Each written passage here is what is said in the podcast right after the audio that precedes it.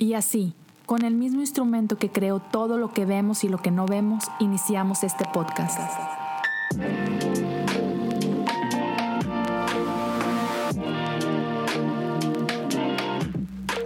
Bienvenidos a Cosas Comunes. Hola a todos, qué gusto estar de regreso con ustedes. Los he extrañado un montón, pero aquí estamos de vuelta con un nuevo episodio de Cosas Comunes. No me acuerdo en qué episodio nos quedamos, pero seguramente ahí viene eh, descrito en el nombre del episodio, en YouTube. Ah, ya, gracias por su espera, gracias por su paciencia. Aquí estamos de vuelta. Vamos a ver si no se me ha olvidado cómo se hace esto. Otra vez, si no lo he dicho antes, lo menciono los extraño, los extrañé bastante y pasaron un montón de cosas en esos últimos dos meses que me hubiera encantado hablar al respecto, pero ya, no, no era el tiempo, no era de Dios, está bien. pero aquí estamos y al final te voy a hablar un poquito de qué es lo que ha pasado con mi vida en los últimos dos meses. Cuando terminé de grabar los últimos dos episodios, mencioné por qué es que necesitaba detenerme por un tiempo. Entonces, al final te daré un update un poquito al respecto, pero eso lo dejamos para el final para a quien le pueda interesar. Pero el día de hoy quiero comenzar con un tema que, que es importante ah, y tiene que ver con lo que mi iglesia está viviendo y tiene que ver con lo que mi denominación está viviendo. Pero me atrevo a grabar porque creo que es algo que puede ser de mucha utilidad para gente en toda Latinoamérica, incluso gente que está escuchando del otro lado del el mar en Europa. Ah, porque hay iglesias que quizás ya están empezando a vivir lo que voy a hablar hoy. Si no lo estás viviendo ahorita, lo vas a vivir muy pronto. Y tiene que ver con el tema de la comunidad LGBTQ y el tema de iglesia. ¿Y qué hacemos? con esto. esto es algo que ha llegado al punto en el que ha dividido mi denominación, ¿ok? Entonces quiero hablar un poquito de eso porque gente me ha estado preguntando al respecto, porque eso es algo que es, ha sido noticia nacional. Eh, entonces eso es un tema fuerte, es un tema muy complicado. Lo que voy a hablar hoy es, ¿sabes?, la punta del iceberg. Pero otra vez, creo que es importante. Entonces, Déjame te doy un poquito de contexto antes de hablar de qué es lo que ha causado esta división. Yo soy parte de la Iglesia Metodista Unida. Es una denominación enorme en los Estados Unidos y en el mundo. Ah, tenemos presencia en, el continente americano, en el continente africano, en el europeo y en el asiático. Es una organización global. Y es una organización que inició por ahí en los años 1700 de la mano de los hermanos Wesley, John y Charles Wesley. Ahora, estos hombres eran parte de la iglesia anglicana. Entonces, la iglesia metodista tiene sus raíces en la iglesia anglicana. Estos dos hombres fueron ah, pastores en, esta iglesia. Ah, John Wesley toda su vida la dedicó al trabajo en la iglesia anglicana y fue la iglesia metodista una, una herencia de, su vida, pero él vivió y murió como un anglicano. Anglicano es la iglesia de Inglaterra. Entonces, por ahí en los años 1700, en los Estados Unidos, este movimiento metodista ah, forma una iglesia, una iglesia fuerte en los Estados Unidos, una iglesia ah, creciente, ah, con, un, con un mover del espíritu impresionante. Y bueno, con el tiempo ha ido tomando diferentes formas, diferentes organizaciones han nacido de esto. Y la denominación de la cual soy parte, la Iglesia Metodista Unida, nace con ese nombre por ahí del año 1900, no recuerdo si entre el 72 y el 76, por ahí, en esos cuatro años. Y desde que nace, e-, el movimiento en aquel tiempo gay Ah, era un movimiento fuerte que estaba tomando ah, bastante importancia en los Estados Unidos. Entonces, desde que inicia la Iglesia Metodista Unida, este ha sido un tema de conversación. Ahora, cuando inicia nuestra iglesia, ah, parte de sus estatutos, de qué es lo que creemos, afirma desde entonces que el estilo de vida de la comunidad LGBTQ es un, es un estilo de vida que no es compatible con las enseñanzas de las escrituras. ¿Ok? Ahora, ¿qué, ¿qué, significa esto? Porque te menciono, desde un principio es parte de la conversación y desde un principio ya había gente que estaba, digamos que a favor de la inclusión y había otro grupo que estaba en contra de, de la inclusión. Pero es importante hacer esta aclaración porque no se trata y nunca se ha tratado de estar en contra de estas personas eh, en su totalidad, sino que las implicaciones de eso tienen que ver con el tipo de rol que pueden tener dentro de la organización. Ahora, para que eso tenga un poco de sentido, como metodistas creemos en la Biblia, eh, es, es, autoridad para nuestras vidas, uh, creemos que es inspirada por Dios, pero como organización tenemos un libro que se llama el libro de la disciplina es este libro. Este no es la Biblia, es el libro de la disciplina. Y este cada cuatro años se actualiza. Esta es la copia del 2016. Ahora, en, en este libro, porque gente se puede preguntar, ¿para qué tienen ese libro? Este libro no es la Biblia, no reemplaza la Biblia, sin embargo, contiene información para la gobernancia de la iglesia. ¿Sabes por qué? Porque la Biblia no habla detalles de cómo debe ser el día a día de una organización. Entonces, ah, para eso tenemos esto. Y habla un montón de temas. Otra vez, muy organizacional, muy de, como dice su nombre, de disciplina que hacemos en ciertos casos, que aplica en otros casos, qué pasa si pasa esto. Entonces, ah, dentro de los estatutos de este libro, otra vez, ahí, ahí viene qué es todo lo que queremos creo que es importante entender esto. Dentro de la Iglesia Universal hay más de 33 mil denominaciones, ¿sabes? Uh, bautistas, pentecostales, asambleas, luteranos, anglicanos, metodistas, católicos, etc. Todos creemos en Dios, todos creemos en Jehová, todos creemos en Jesucristo como el Hijo de Dios, creemos en la Trinidad, creemos en la autoridad de la Biblia pero todos creemos de estas cosas quizá un poquito diferente. Calvinistas y arminianos no creen, no interpretan la Biblia de la misma forma. Entonces, parte de lo que habla este libro es nuestra interpretación acerca de qué es lo que creemos acerca de lo que dice la Biblia. ¿okay? Entonces, la Biblia es la autoridad, pero eso explica un poquito qué es lo que, cuáles son las implicaciones de lo que creemos y cómo es lo que creemos. Y ya, tenemos esto, ¿no? Entonces, otra vez, en nuestra disciplina creemos que el estilo de vida de la comunidad LGBTQ más no es compatible con las enseñanzas de la Biblia. Por lo tanto, esta comunidad no tiene acceso a tener bodas en nuestra iglesia y no tienen acceso a pastorado o diaconado. ¿okay? Entonces, hey, son bienvenidos a nuestra iglesia. Algo que también dice este, este, libro es que creemos que todos hemos sido hechos a imagen y semejanza de Dios. Por lo tanto, uh, todos debemos de ser tratados con amor, con dignidad, con respeto. Uh, todos debemos de ser cuidados y como iglesia debemos de cuidar las necesidades de todos. ¿no? Estamos llamados para ministrar a el mundo. Pero otra vez, la distinción clara y, lo que fue un punto de contienda desde un principio es ah, los privilegios en cuanto al liderazgo de esta comunidad en particular.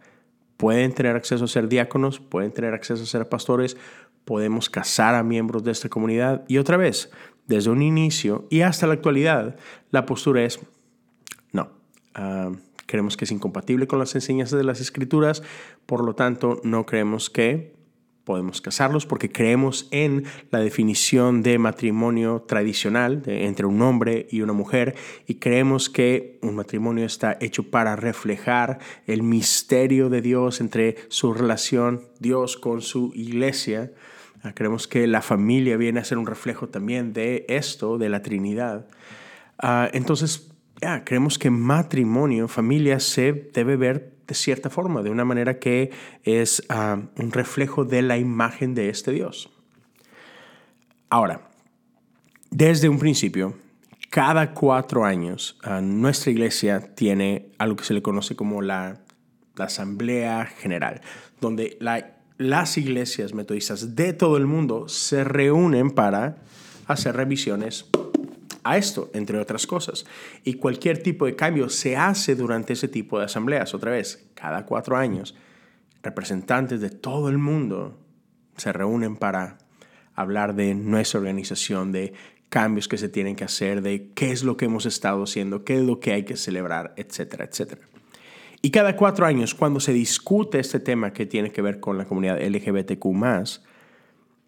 la resolución es la misma. Seguimos afirmando lo que creemos, a pesar de que ah, ha habido mucha intención de un grupo de cambiar esto. En el año de, del 2016 hubo un impacto muy fuerte, 2015-2016, ah, ah, cuando en los Estados Unidos se legaliza el matrimonio entre personas del mismo sexo. Entonces, este fue un cambio judicial a nivel federal en el país. Sin embargo, este cambio en las leyes ah, provocó que hubiera un empuje todavía más fuerte dentro de nuestra denominación. Entonces, este grupo que está a favor de esta inclusión ah, propuso y peleó y logró que se llegara a ser una, ah, una asamblea general en el 2019 adelantando el proceso. El proceso no debía tomar lugar sino hasta el 2022. Pero otra vez, dada la magnitud del cambio en, la ley de los Estados Unidos, provocó esto, ¿no? Entonces, en el 2019 se, se tiene esta Asamblea General y otra vez, el tema totalmente era esto vamos a cambiar lo que dice nuestra disciplina para poder ser más abiertos, para poder permitir que miembros de la comunidad LGBTQ más puedan aspirar a ser pastores, para poder casar a personas del mismo sexo en nuestras iglesias. Y sin embargo, después de una semana entera hablando del tema, discutiéndolo con, sabes, plenarias y discusiones y demás, llega el momento de la votación y se vota por mantener nuestra tradición como siempre ha sido. Y eso molestó a mucha gente de el otro lado de la conversación. A tal grado llegó esta, esta molestia que gente comenzó a violar la disciplina. ¿Por qué uso este tipo de palabras? Que son, lo entiendo, son palabras fuertes, serias. ¿Qué significa esto? Bueno, que pastores intencionalmente empezaron a ignorar lo que dice este libro, lo que, lo que decimos que creemos, y comenzaron a casar a gente del mismo sexo. Otra vez, eso va en contra de lo que decimos que creemos. No solamente eso, sino que de pronto miembros de la comunidad LGBTQ más ah, empiezan, digamos, a salir del closet. Eran pastores, pastoras, que ya están dirigiendo iglesias que comenzaron a decir, hey, um, soy gay y quiero que el mundo lo sepa. Ahora, nuestra disciplina no tiene nada en contra de una persona que se auto, no, no, autodenomina, pero vaya, que se identifica con la comunidad LGBTQ. Tú puedes decir, hey, soy gay, no hay ningún problema. ¿Cuál es el conflicto? Si alguien de esa comunidad practica y vive este estilo de, vida, es ahí donde tenemos esta restricción. O sea, si una persona es miembro de la comunidad LGBTQ, pero dice, hey, yo quiero servir a la iglesia, ah, yo creo que tengo un llamado y sé que nuestra disciplina dice esto, entonces voy a vivir una vida en celibacía y me voy a abstener de mis deseos y de mis pasiones y de mis inclinaciones, si ese es el caso, es adelante, pueden ser pastores, pueden ser diáconos, pueden servir y dar su vida en servicio por la iglesia. Lo que nuestra denominación no apoya, no avala, no invita, es de que si alguien es parte de esa comunidad y quiere vivir, ¿sabes? Con otra persona, si quiere casarse con otra persona, si quiere mantener relaciones sexuales con una persona del mismo sexo, ahí es donde digamos que hay un problema, porque va en contra de lo que creemos. Pero entonces empezaron a salir pastores viviendo el estilo de vida ah, homosexual y diciendo, soy pastor y soy esto y no me importa. ¿Y qué pasa? En teoría, lo que debería de suceder es que el, obispo de su zona debería de remover sus credenciales y removerlo del pastorado. Pero esto no pasó. ¿Por qué? Porque obispos también empezaron a desobedecer la disciplina y empezaron a permitir estas cosas.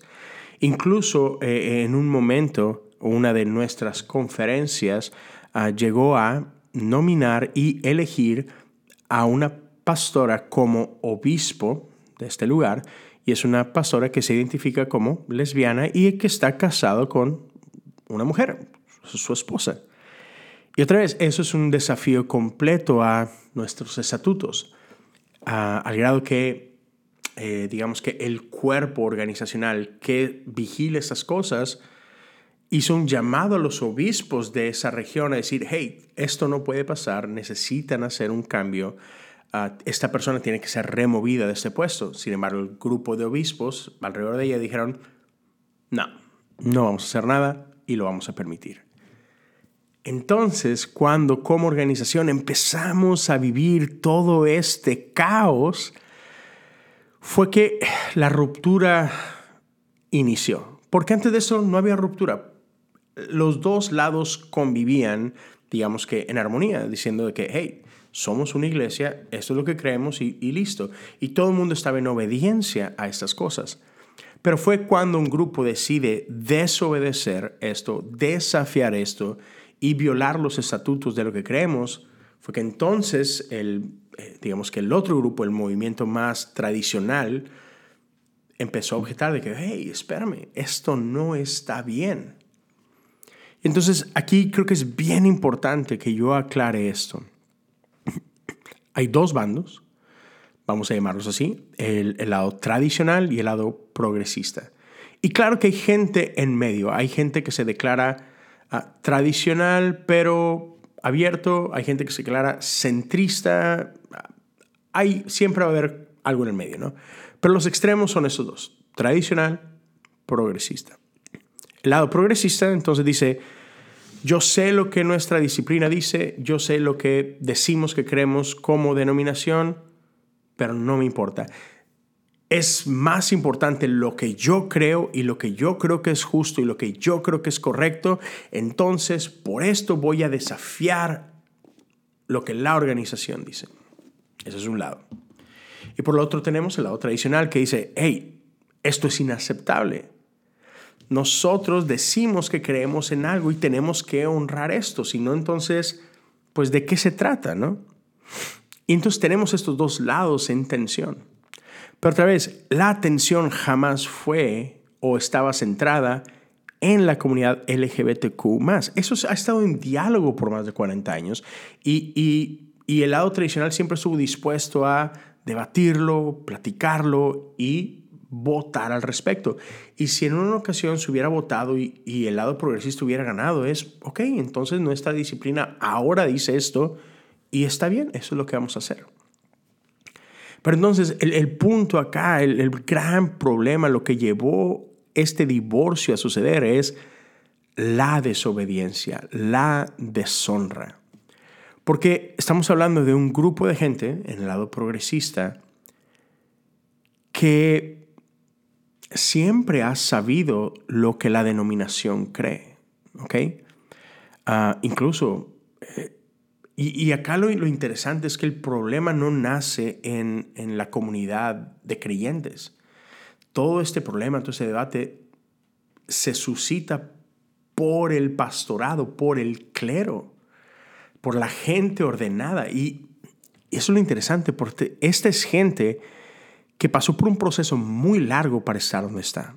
No sé en tu iglesia, no sé en tu denominación, pero en la denominación nuestra, en la Iglesia Metodista Unida, llegar al pastorado es un camino muy largo. ya, yo conozco iglesias que simplemente alguien tiene un, llamado, un pastor ora por ellos y eso es todo. De ahora en adelante tienes autoridad de parte mía para ejercer. Acá no. Si alguien quiere ser pastor, primero tiene que ser parte de una iglesia local. Mínimo un año. ¿Ok?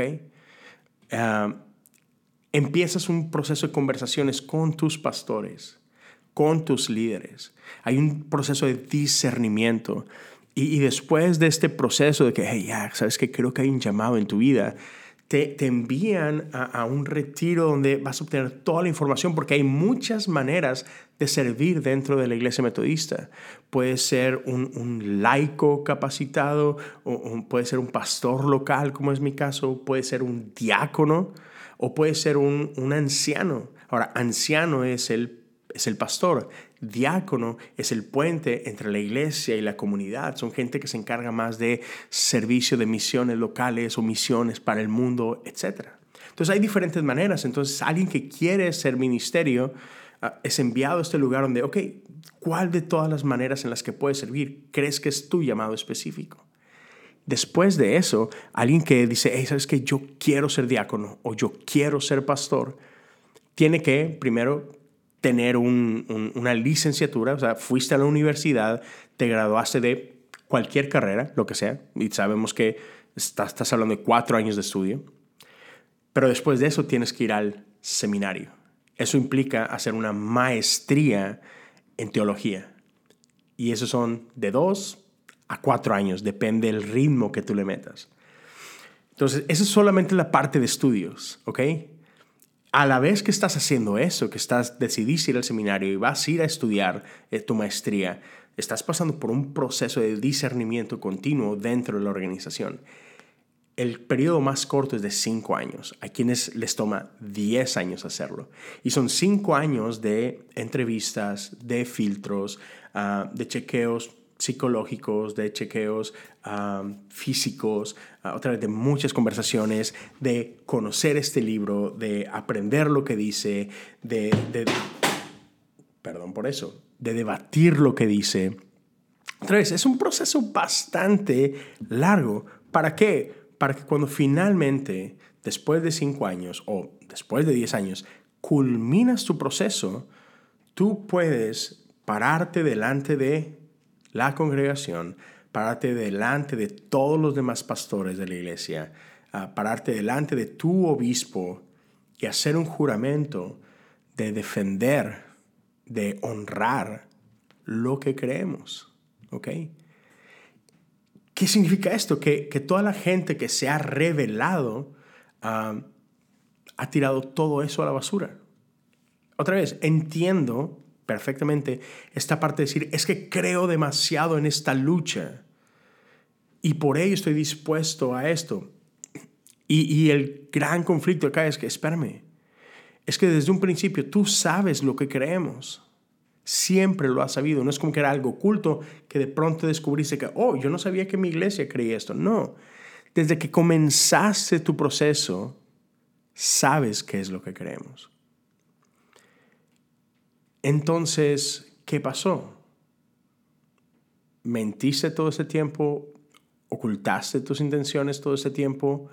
Y digo, que creo igual y puede, puede ser diferente, ¿no? A lo mejor a lo largo de este proceso de pronto te diste cuenta de que ah, tu manera de pensar es diferente. Y, gran parte del debate y, los puntos del lado más tradicional es, hey, si en un punto te diste cuenta que esto no era para ti, ¿por qué quedarte? Porque hay otras organizaciones que coinciden en tu manera de pensar. Yo tengo un buen amigo, uh, pastor, que era parte de nuestra organización por muchos años. Y cuando en el 2019 se dio finalmente esta votación donde una vez más se afirma lo que creemos, él, por, ¿sabes? Por honrar su propia conciencia, él dijo, yo ya no puedo ser parte de esta iglesia porque va en contra de lo que yo creo. Y entonces él tomó la decisión de llevar su iglesia, porque es una iglesia que él plantó, y él decir, ¿sabes qué? Me voy a llevar mi iglesia a otra organización que se alinea con lo que yo creo. Y su iglesia, tres años después, sigue creciendo, sigue fuerte, siguen haciendo un gran trabajo. Pero él está ahora en un lugar que se alinea con lo que él cree. Y entonces, por acá tenemos un grupo de gente que es, yo no me voy a ir a ningún lado.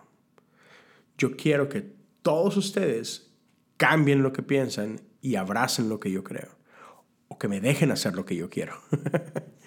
y ese es, ese es no sé, uh, cada quien puede pensar de manera diferente, ¿no? Pero una de las preguntas más comunes que me hacen es precisamente esta, es, hey, ¿por, ¿por qué si tienes un lado tradicional y tienes un lado progresista y la denominación es tradicional, pues ¿por qué los progresistas no se van y forman algo nuevo, no? Eso sería como que lo lógico. Y acá no. Acá, a causa de todo esto, es el movimiento tradicional el que tomó la decisión de decir, ¿sabes qué? Nosotros nos vamos y nosotros vamos a formar algo nuevo. Y es, otra vez, es complicado. Estoy seguro que te estás dando cuenta a, a, a, largo de eso, de que esto es complicado. y, ha sido un proceso mucho, muy largo.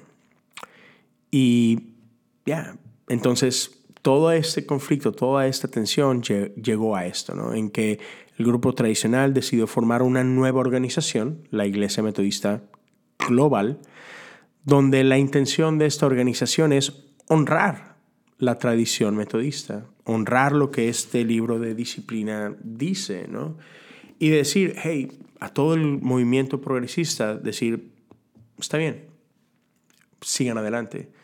Se pueden quedar con todo lo que ya hemos construido, se pueden quedar con el nombre de la organización, con toda la estructura que hemos hecho y continúen su trabajo. Si ustedes creen de parte de Dios que a esto están llamados, hey, Dios los bendiga, sigan adelante, estaremos orando por ustedes. Pero nosotros nos vamos y tendremos esto otro. Y ahora cada iglesia local tiene que tomar una decisión. ¿Me quedo en la iglesia metodista unida sabiendo los cambios que vienen para el futuro? ¿O me voy a la iglesia metodista global, que es la denominación naciente porque me alineo más a esta otra forma de ver las cosas.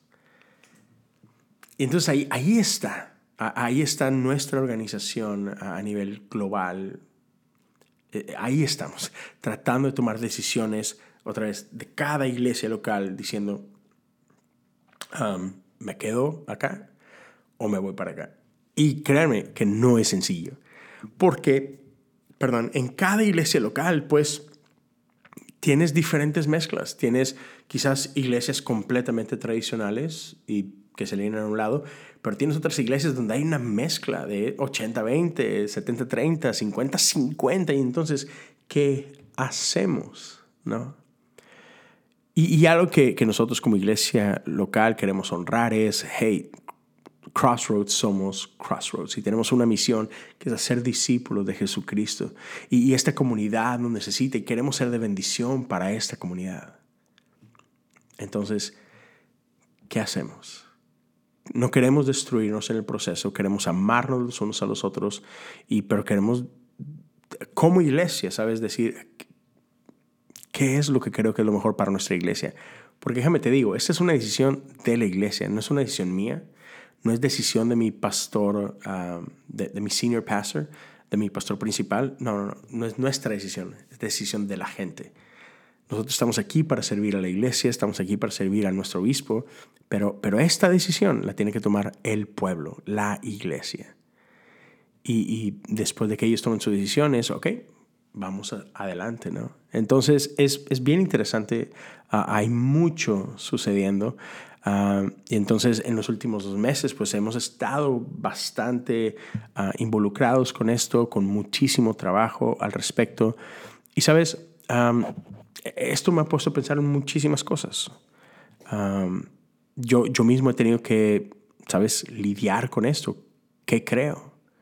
Uh, ¿Cuáles son mis convicciones? O sea, a la hora de la hora, ¿para, para, dónde, para dónde me inclino? ¿no? Y otra vez, es, es muy complicado. Entonces, ha sido interesante y hay mucho más. Y, y parte de todo esto me ha hecho leer bastante, eh, escuchar bastantes posiciones.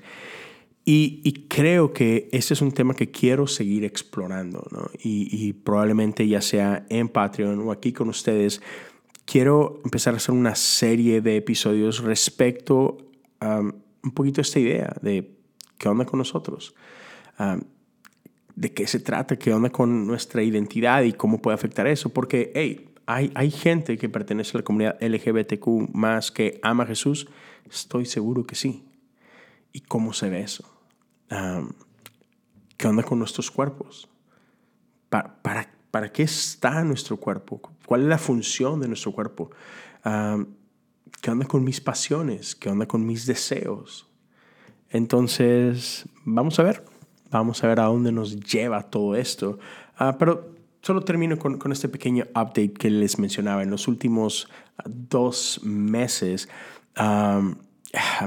mi familia y yo hemos pasado por una montaña rusa de, de emociones y de situaciones. O sea, hace, hace dos meses yo hablé con ustedes, dije, voy a tomar un alto, estoy eh, en mi proceso de educación continua, estoy tomando unas clases, uh, estamos pasando en la iglesia por unas cosas, que es lo que acabo de hablar, uh, pero a nivel personal también se viene un montón de cosas. Uh, hace un poquito más de un mes tuvimos que abandonar nuestra casa. Mi esposa, como ustedes saben, ha estado lidiando con cuestiones de salud por, por años. Y, después de estudios y demás, ah, resulta que ah, nuestra casa estaba expuesta y contaminada con algo que en inglés se le conoce como, como mold, que creo que la traducción más correcta al español es, es mo. Y, pero no estamos hablando de ese mo que se hace ahí, eh, ¿sabes? E, en el baño o en el patio, ahí cuando se acumula agua y se empieza a hacer así como que este honguito.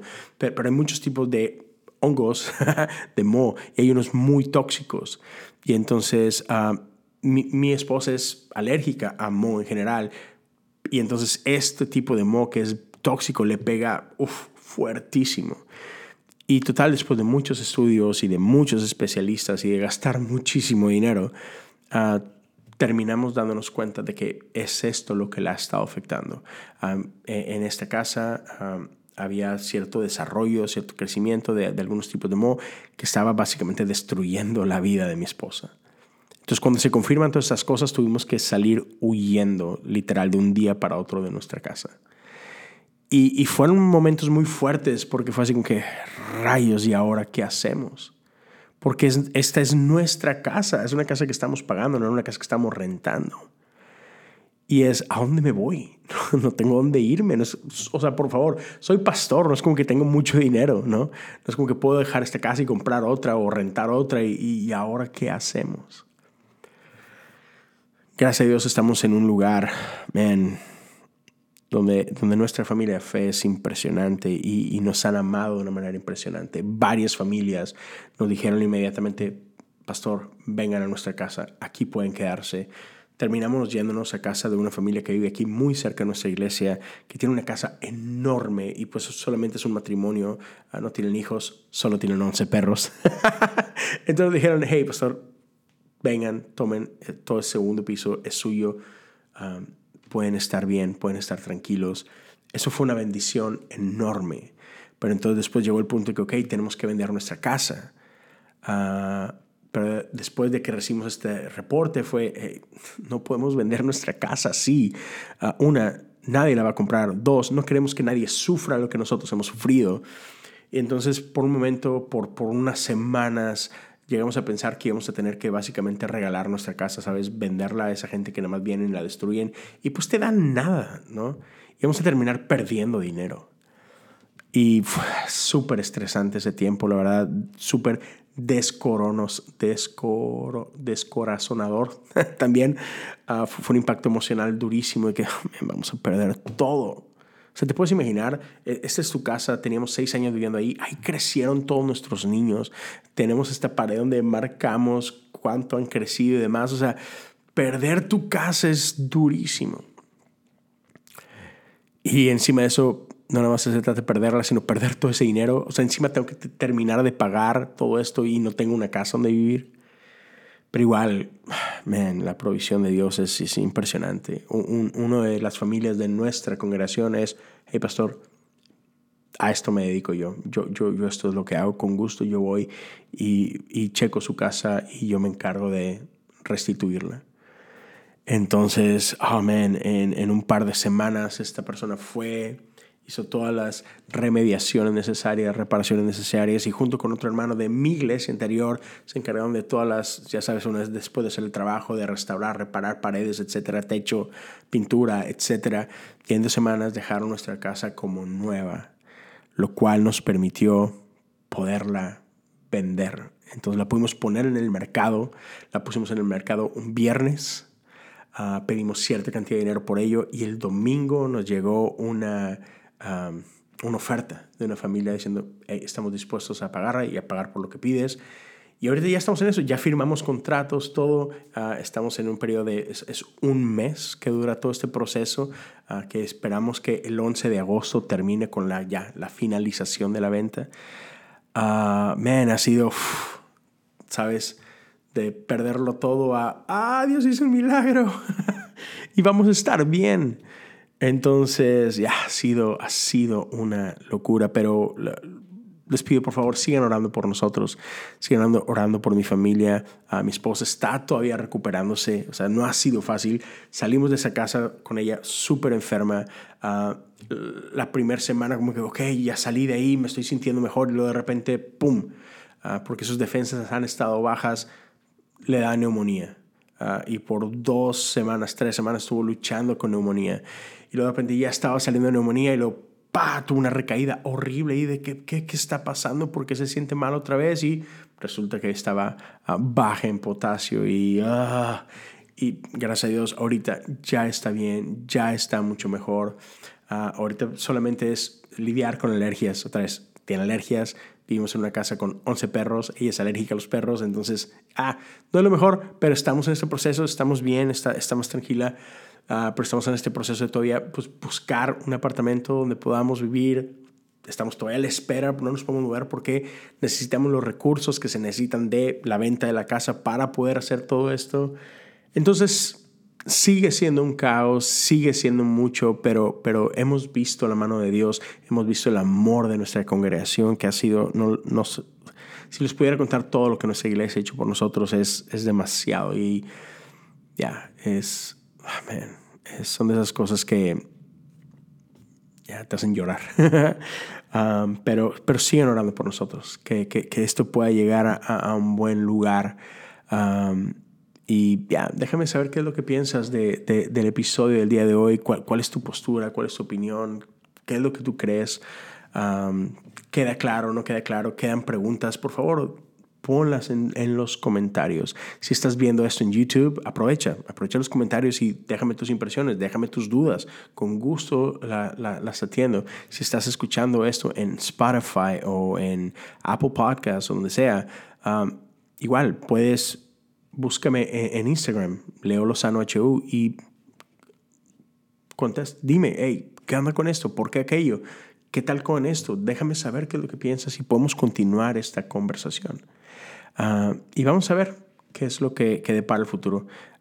espero poder siguiendo hacer esto semanalmente y, y, no sé, a lo mejor una cada dos semanas. estoy todavía, sabes, estoy viviendo en un remolino. Entonces vamos a ver, pero, pero es algo que quería compartir con ustedes y eh, espero que haya servido de algo. Ah, otra vez, creo que hay mucha gente que va a estar navegando estas aguas y va a ser un tiempo complicado. Va a ser un tiempo complicado para tu iglesia. Uh, porque, sabes, las implicaciones son fuertes. Y creo que igual y la próxima semana hablo con ustedes de esto, de por qué creemos esto y, y por qué es importante. Uh, ¿Qué significa eh, creer en esto? Entonces, ya creo que hay, hay mucho todavía que, que navegar ahí, pero otra vez iglesias van a pasar por esta conversación, porque es algo que no podemos ignorar, es algo que está presente en nuestra comunidad. Y cómo podemos honrar a Dios y cómo podemos honrar su palabra y a la vez amar a nuestro prójimo como a nosotros mismos. Y cómo podemos, otra vez, honrar la palabra de Dios y ser testigo para ellos. Y cómo podemos honrar la palabra de Dios y, ¿sabes? No discriminar a nadie. Porque honrar esto no significa ser anti nada. Eh, eh, el decir, hey, creemos que la Biblia dice esto acerca de la sexualidad, no significa ser homofóbicos. Para nada. Al contrario, otra vez, nuestra disciplina, los, reconoce como personas hechas a la imagen de Dios, ah, llenas de dignidad y belleza y carácter y como iglesia debemos de servirlo. Pero, pero en ciertas áreas de la iglesia hay ciertos estándares. Entonces, ¿cómo vivimos en esa tensión? ¿Sabes? Ya, es, es bastante complicado, pero, pero, es, pero es bueno y es necesario tenerla. Entonces, ya, déjame saber lo que piensas y, con gusto podemos ahondar más en esto. Gracias a todos por escuchar, gracias por ser parte de esto. Ah, si crees que esto le puede servir a alguien, ayúdame a compartirlo. Compártelo en tus redes sociales, compártelo a través de grupos de WhatsApp. Ah, si alguien quiere apoyar en Patreon, ah, te invito a hacerlo. Patreon.com, diagonal, cosas comunes. Puedes apoyar desde un dólar al mes por el tiempo que así lo desees. cualquier aporte es de mucha bendición. Siempre lo ha sido mucho más en este tiempo, créeme. pero, hey, me dio gusto estar con ustedes una vez más. Gracias por estar siempre ahí. Gracias por este tiempo que he estado lejos y aún he recibido aliento de parte de ustedes. Y bueno, nos vemos y nos escuchamos la próxima semana. Dios te bendiga.